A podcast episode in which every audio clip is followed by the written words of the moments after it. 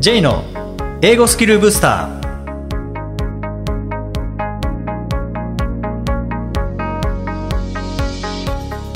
こんにちは J こと早川浩二ですこんにちは、アシスタントなきです。この番組は旅行や仕事で英語を使えるようになりたい方、TOEIC などの資格試験の勉強をしている方、英語学習へのモチベーションを高めたい方にスキルアップのコツをお伝えしていく番組です。J さん、今回もよろしくお願いします。よろしくお願いします。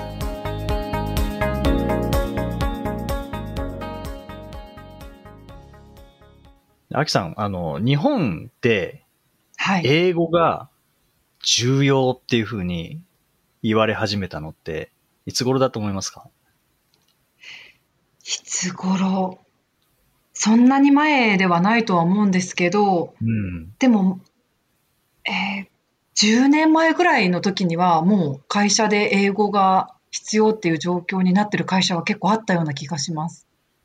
そうですね、10年前だと、ちょうど楽天が英語公用語化っていうのを発表してちょっと経ったぐらいですかね。はい。はい、で、まあ、その時々で英語の重要性ってバーンって上がるタイミングっていうのはいくつかあるんですけど、例えば、あの、インターネットが出た時はい。っていうのは、当然それまでこう、あの、情報っていうのはそんなにこうバーッと広がってなかったところに、まあインターネットが広がったことによって、まあいろんな情報が、まあ、家にいながら手に入るようになって、で、当然その大部分が英語だったので、まあ英語の重要性っていうのはやっぱそこで上がりましたよね。で、当時、あの、ボーダーレスみたいな、そんな言葉もあったりとか、マルチメディアみたいな言葉もありましたけども、もう最近はボーダーレス、マルチメディアも当たり前すぎて誰も言わないっていう感じですよね。あとは、まあもっと前に行くと、前の東京オリンピックの頃とかも観光客が増えたので、そこで英語の重要性が上がったりとか、あと第二次世界大戦終わって、で、また英語の重要性上がったりとか、まああったと思うんですけども、実際にじゃあ、はい、日本でいつ重要性がいきなりポンと出てきたかっていうと、僕はあの、150年ぐらい前の、もうペリーのせいだと思うんですよね。年前ですか？はい。ペリー、ペリーが来て、まあ、開国してさせられて、で、そのあたりからやっぱり英語重要だみたいな感じになったのかなっていうのをこれ思ってて、で、はい、まあ、その、その前とかも、あの、幕府が、海外視察とかですね、どんどん人を送ってたりとか、あと、まあ、薩摩、薩摩藩、長州藩とかが、えー、勝手に幕府に黙って海外に人を送ってた時に、大体帰ってくる人、帰ってきた人の言うことが大体一緒で、このままだと日本は潰れますと。絶対海外と、外国と戦っても勝てないです。っていうことをまあみんな言ってて。で、福沢諭吉も横浜を見に来た時に、アルファベットなんだけど、読めない。英語。そっか。もう、まあ、福沢諭吉オランダ語の通訳通訳とかもやってたので、もうオランダ語の時代じゃないんだな、っていうのでやめて、もう英語に乗り換えたんですよね。もう一回学び始めたんですよね。ただ、まあ、当時は一部の人だけがやればよかったんですけど、まあ、今は結構多くの人がやらなきゃいけない状態になっていて、でもその、英語がじゃあ本当に必要なのかって思われてる方もいらっしゃるかもしれないですよね。はい。そうですね。全然必要ない部署とか、うん、全く関係ありませんっていう人もいらっしゃると思いますね。うん。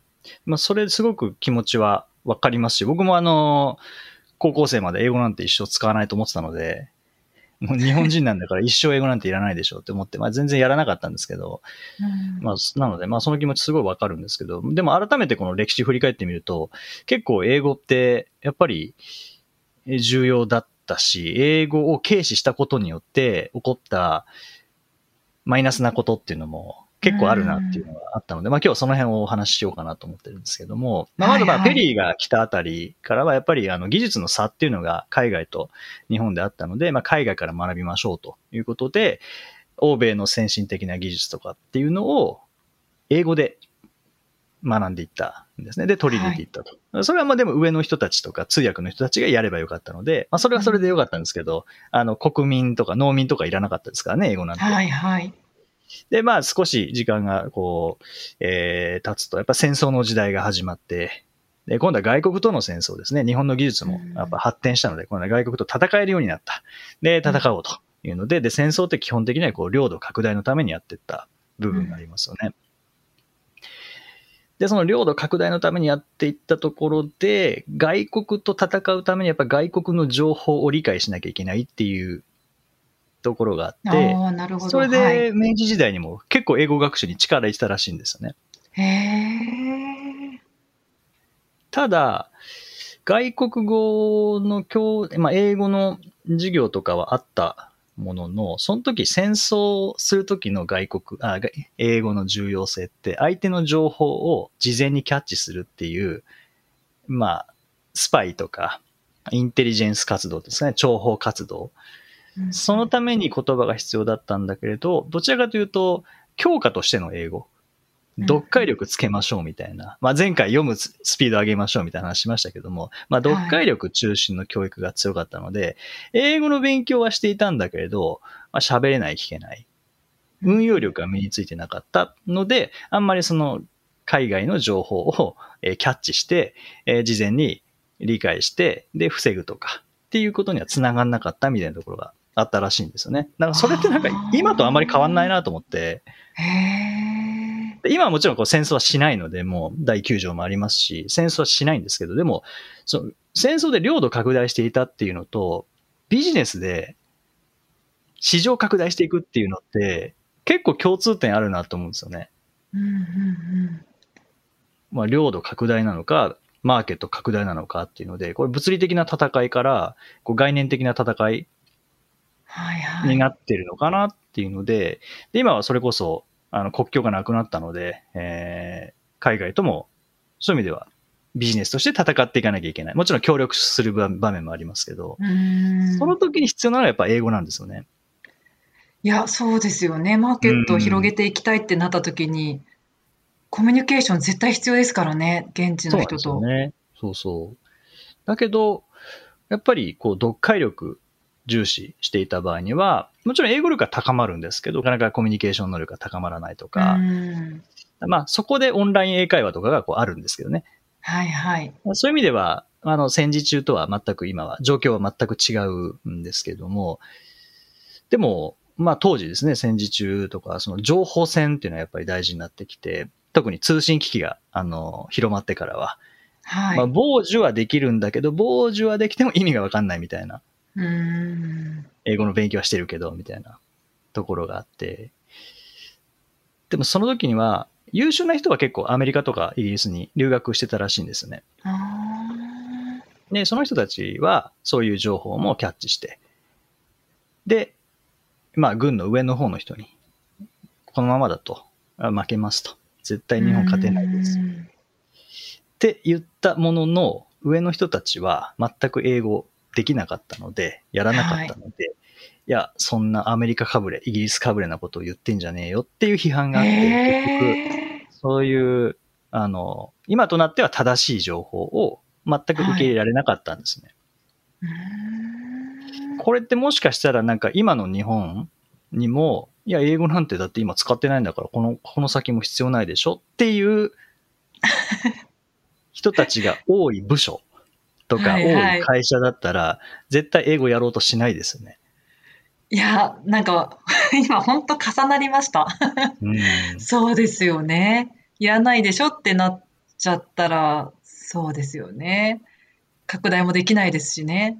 うん、そうなんですよね。で、それこそさっき、アキさんも10年前ぐらいっておっしゃいましたけど、まあ、10年前楽天が英語雇用化を発表したときに、ある会社の社長は、何やってんのって批判したんですよね。ああ。英語公用語か？えーっていう。でも、そこの会社、やっぱ英語大事だよねってその後なったんですよね。あ、そうですか。あ、でも良かったですね。その、あの、英語が大事だよねって意識転換されたんですね、途中で。やっぱ気づいたんでしょうね。気づいたんですね。はい。やっぱそれによって、こう、英語をやらなきゃいけない。その重要性からどちらかというと必要必ずいるっていう方向ですよね。こう移ってきていたみたいなのがあって、なんかそう、そう、その戦争の時の言葉を重視したか重視ししてないかっていうので、これだけまあ歴史も変わりますし、で、正しい情報を掴んでいても、やっぱりそれが、まあマイノリティだった場合には、やっぱりなかなかこう、大部分の人たちを動かすことってやっぱできないんだなっていうのは感じましたよね。難しいとこですよね。うーん。で、特にまあ、あの、海軍と陸軍っていうのはあんまりこう仲良くうんない部分もあったみたいで、で、はい陸軍の方が結構、あの、主導で戦争を進めていたみたいなところがあって、で、陸軍は英語を軽視してたんですね。で海軍は結構英語を重視していて、そうなんですかね、そ海軍の差は。わかんないですけどね。うん。うん。海軍の人たちは、やっぱり英語重要だ。それから、このまま戦っても勝てないっていうのは分かってたんですね。うんそう英語で情報を取ってたので。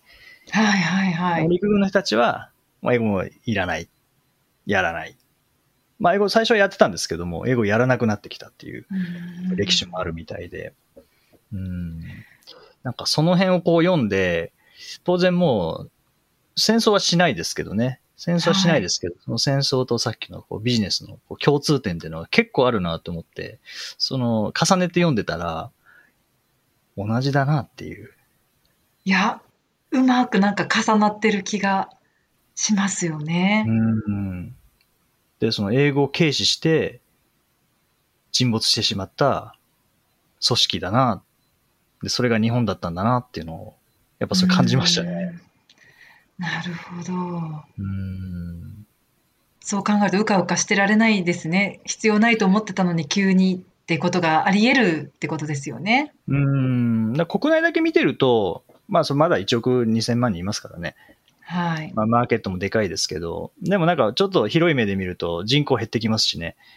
うん、そうですね。その中で人口が減るイコールマーケット縮小ですからね。まあそれでまはいあ外出なきゃいけない。もう外出るかもしくは中から、あ外出るか、外から中に入ってきていただく。うん。ただね、外から入ってきてもらう場合にも、こちらが言葉を合わせていかなければいけないって部分があるので、いずれにしてもやっぱはいはいり英語は必要になっちゃうんですよね。やっぱ遠く考えていくとどこかでそういったプロセスが生じそうですよね。うーん。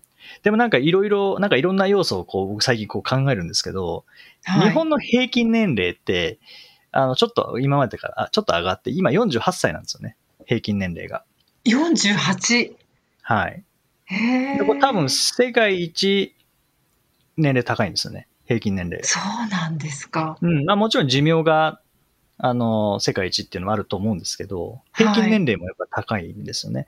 で、人間って年齢上がってくると、やっぱ新しいことを挑戦したくなくなるんですよね。保守的になるんですね。保守的になる。はい。うん。ってなると、世界一保守的な国、平均すると。はいはい。ってことは、英語ってやっぱ新しいことなので、なんかやりたくない、挑戦したくない気持ちってすごいわかるんですよね。必要じゃないと思いたいっていうのもどっかであるでしょうね。はい。そうなんですよね。でもそれって陸軍がそう思ってたのと多分変わらないので、時代は変わっているけれど、そうですね。で、当時、まあ戦時中とかは、なんであんな無謀なことをしたかというと、やっぱり平均年齢低かったので、挑戦したくなっちゃうんでしょうね。なるほど。うん。だ今はそんな無謀なことはしないですけどね、その英語が仮に必要ないよねってこう国内だけ見てて、ほら必要ないよね。もうこのままで行こうよってなっても、なんか外国外国に戦いを挑むとかないと思いますけど、なんかそれだとこう、なんかタイタニックに乗っていって、ただ単にこう沈んでいくのをそのまま沈んでいくっていうのを分からずに、こうそのまま乗っているっていう感じになっちゃうかなっていうのは、なんか思うんですよね。そうですね。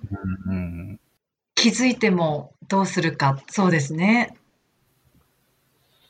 じゃあどうしたらいいのかなってなった時に、じゃあでもあの高度経済成長とか、その1960年代とか考えると、まあ当時はまだ平均年齢やっぱり20代後半とか30代前半とかだったので、なんか僕らの、まあ親とか、えーその上の代の人たちがやっぱり頑張ってくれたっていうところがあありますからね。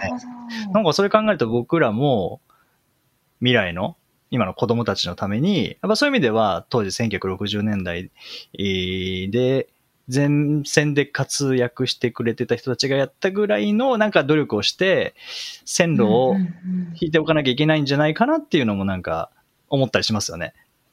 確かに。そうですね。いや、でも、その平均年齢によって、その国のトレンドっていうか、傾向というか、ありそうですよね。その J さんおっしゃる、保守的になる国全体がっていう、まあもちろん平均年齢が高いのでっていうことで、なんかそういうのは確かにその国の動きとしても関係してきそうですね。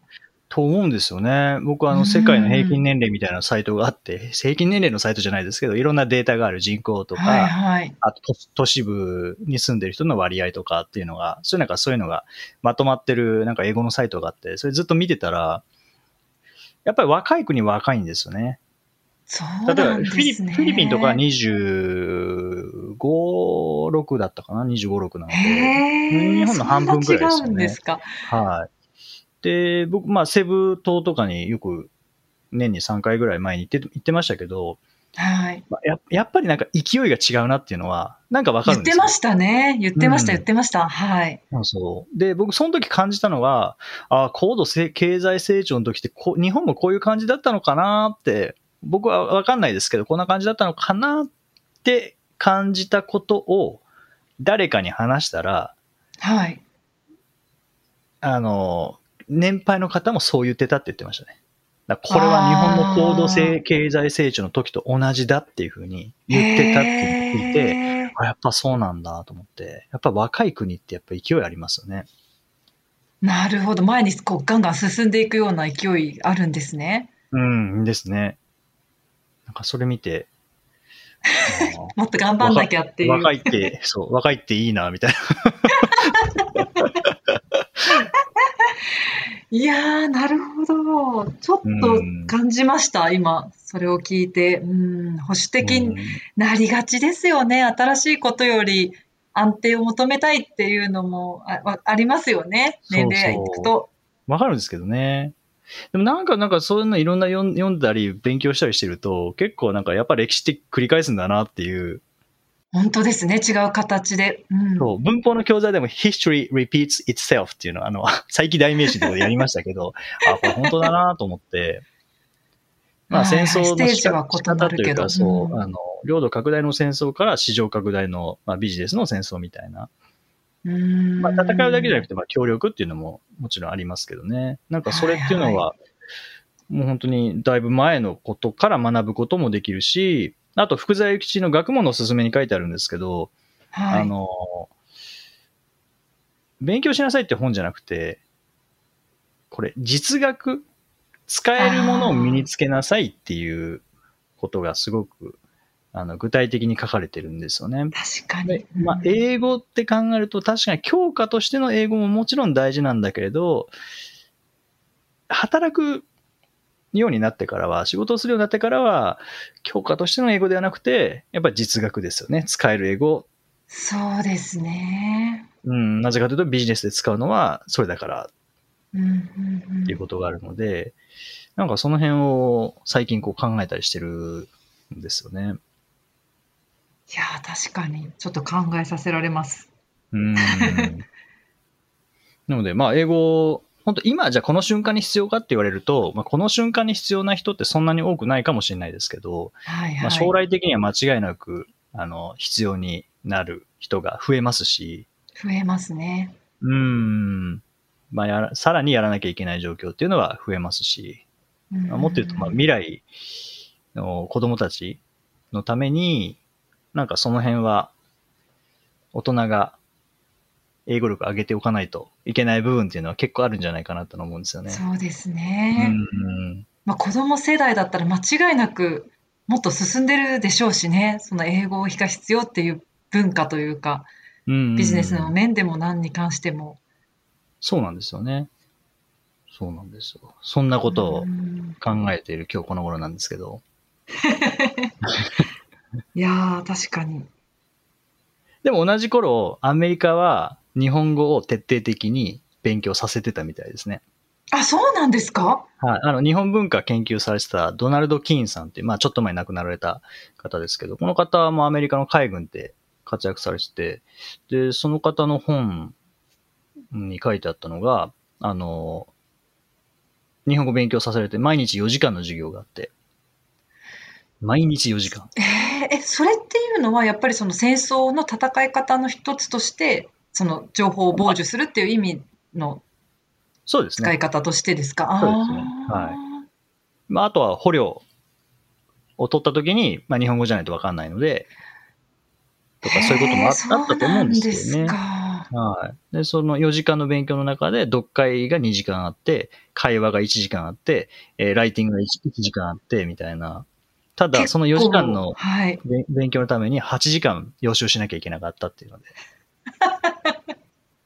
凄まじいですね。いや、同じ時代へで、ー日本は英語の勉強をだいぶ軽視していって、確かにそうですね。はい。あの、よく相手のこと、情報が分からずに自分たちの判断だけで、まあ、無無謀なことをしてしまった。うん一方でアメリカは、やっぱり日本語難しいので、ちゃんと時間かけて、そしてちゃんと学習していって。でもこれ1年で日本語の新聞とか雑誌読めたり、なんか日本語もか書けるようになったらしいですね。そうなんですか？はい。すごいですね。うんまあ、できるようにならないという状況は作っちゃいけなかったんでしょうけどね。ああ、状なるほど。状況的にもう絶対そうですね。はい。うんうん。うんまあでもやっぱり必要であれば、難しいことでもやっぱできるようになるっていうところはあるんでしょうね。必要に迫られれば、そうですね。それをなんか今のうちにどれだけ必要にじ自分をその環境に置けるかっていうのもありますよね。ありますね。その環境は工夫できますからね。はいはい。うん、まあでも今はその戦時中ではないので、そんなにこう、根詰めてやらなきゃいけないとか、あの、できなかったらもう、命がみたいなことはまあないですからね。ないですけどね。うんそこは気楽に学習はできますけどね。うんただあまりに気楽すぎると全然伸びないっていうことにもなりかねないので、まはいあ少しはい。あの必要性っていう要素も入れながら学習、まあもちろん楽しむっていうのも大事ですけどね。うんはい。集中する時間帯っていうのも必要なのかもしれないですよね。はい。はい。ちょっと真面目な話をしてしまいましたけど、いや、面白かったです。ありがとうございます。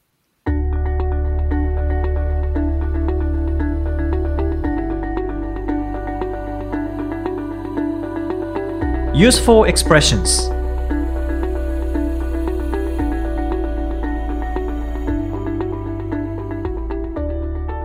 続いては、英語の名言から学ぶお役立ち表現をご紹介いただきます。J さん、今回の名言は何でしょうかはい。えー今回は、ウィンストン・チャーチル。まあ、ウィンストン・チャーチルの言葉です。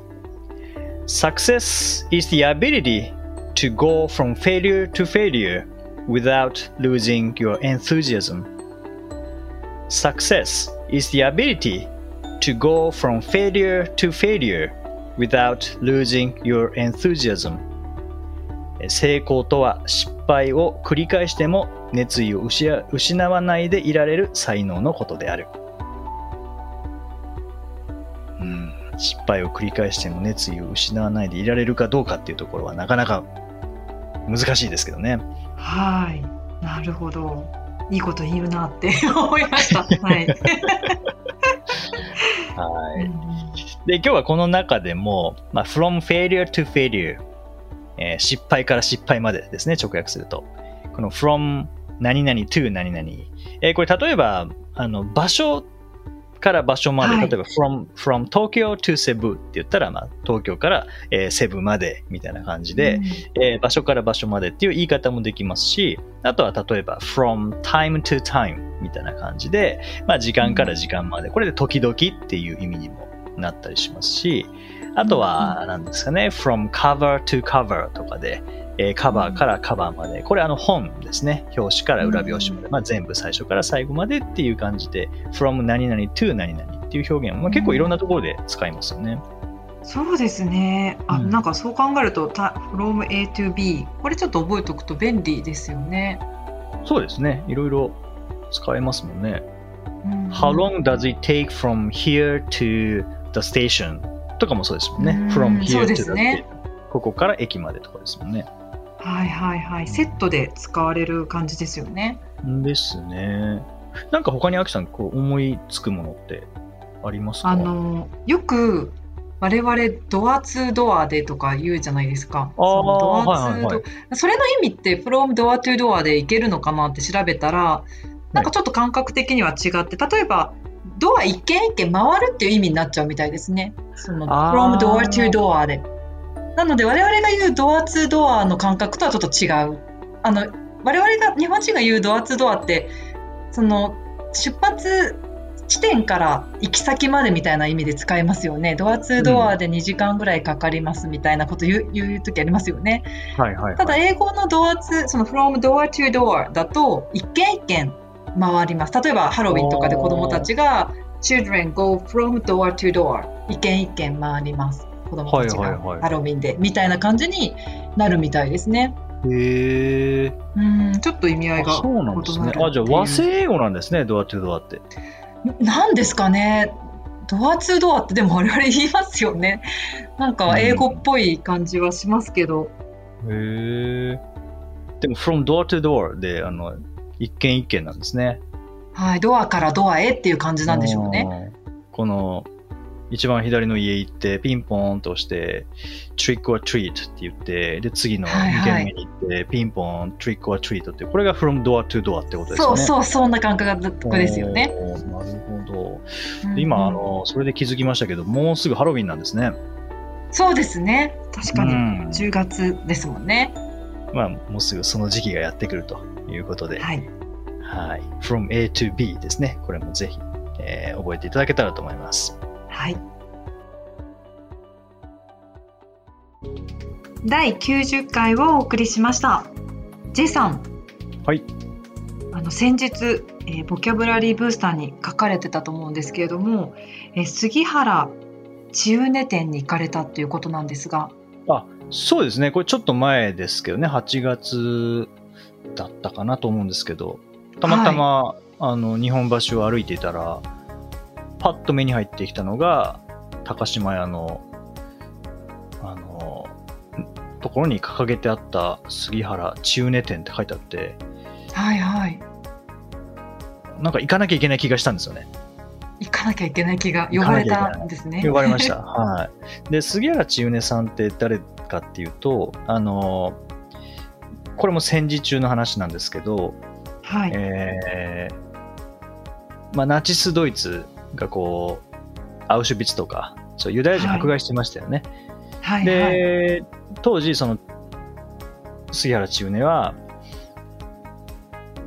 ラトビア、エストニア、リトアニア、まあ、あの辺、バルト三はい国三国の、えーどこかで、大使館、大使として、えー勤めていて、で、ビザの発給をしてたんですよね。はいはい。で、その、ユダヤ人迫害してるので、国から逃げなきゃいけないっていうことで、まあ、オーストリアとか、まあ、その辺、やっぱり迫害されちゃうので、えー逃げなきゃいけないということで、えーこうビザを6000人にビザを発給して、はい。そして、まあ、日本経由でいろんなところにこう、まあ、逃がしたっていう。で、まあ、6000人のユダヤ人の命を救ったっていうふうに言われてる人なんですけども、で、この人がそういうことをしたっていうのは僕は大学生時代に知ったんですけど、で、はい興味持ったんですよね。でもなんかそれから本も読ま読まずに、この人のそういうことも調べずにずっといたんですけど、その時にたまたま日本橋でパッと見て、ああ、行かなきゃなと思ってそれで行ったんですね。ああ、どうでしたか？行ってみて。であの本物のビザのコピーとか副写とか、ええあとは何をしたのかとかっていうのが結構細かく分かって僕はあの本本読むよりもそういうなんか展示会とかでじっくり見て回る方が好きみたいではいはい。そこでなんかじっくりもう全部読んでで最後に本買ってその後本読んだんですけど。うん。やっぱりでこの杉原千畝も英語大好きだったんですよね最初。ではい。英語大好きで、えー英語で食べていきたいっていううん。ことを考えていて、そして、まあ、留学するってなって、結局ソ連に留学して、で、ロシア語をやったっていう風な感じで、まあ、英語ではなくなったんですけど、はい。うん。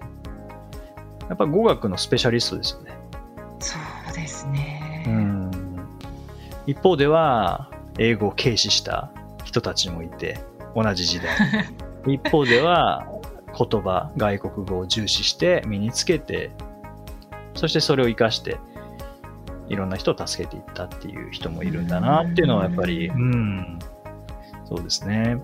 いうようなことをやっぱ思いましたね。なるほど。うん。へえ。なんか岐阜の人みたいですけどね、杉原中根記念館って岐阜にあるらしいんですけど、ここも行ってみたいなと思うんですけどね。あ、じゃあまたたまたま東京で今回は開催されてたっていう。そうですね、はい。なので、ちょっといつか行ってみたいなと思いますけどね。なるほど。うんへえ。やっぱ僕、あの、人の話からやっぱりこう歴史に入っていくのが好きみたいですね。改めて思いましたけど。ああ、うんその人の人生とかそういったことに興味があるってことですか？そうですね。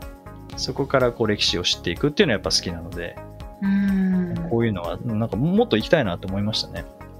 特にこう英語とかそういった語学学習が絡んでくると余計ですかね？うん、余計ですね。絡んでくると余計にやっぱ、ちょっとでもなんか英語に絡んでくると、興味持ちますよね。いやでも本当頭が下がりますよねこういう方もうすごい昔ってそんな教材も今みたいにあるわけじゃないですしね、うん。それでも努力して語学身につけた方がいるってなると本当すごいなって思いますね。うん、あでもなんかこういう人にあの共通してるのは、マンツーマンレッスン受けてるんですよね。今でいうマンツーマンレッスン。家庭教師。あじゃあ教師っていうか先生に習ってるってことなんですね。そう、マンツーマンで先生に習ってるこのち杉原中年もそうですし、あと同じ、同じ時期に、どこの外交官だったか忘れましたけど、まあ、日本人で外交官されてた方とかは、やっぱりあの家庭教師についてもらって、それでじっくりこう勉強したっていう人たちが多いので、なんかそれ考えると、今ってオンライン英会話も含めて、マンツーマンで学びやすいですよね。そうですね。だからなんかそういうの、そういう過去の本を読んで、で、今と照らし合わせると、あれ？今ってすっごい英語力伸ばせる時代じゃないのかなと思って。いや本当にあらゆるとあらゆるものありますからねそのうんマンツーマンでっていうのだってできますしね。そうなんですよね。で、なんかもうずっと前を振り返ると、これって一部のやっぱりエリートしかできなかったことが、はいはい普通にできるって、すごいことですよね。すごいことですよね。なんか歴史知るってやっぱいいなと思いましたね。なんか今普段普通にやってることが、まあかつては一部の本当にエリートしかできなかった。はい。うん。それが今普通にできる。普通にできるから何とも思わないっていう。ああ。どれだけ貴重かそう。思い出せなくなってるんですね。そうなんですよね。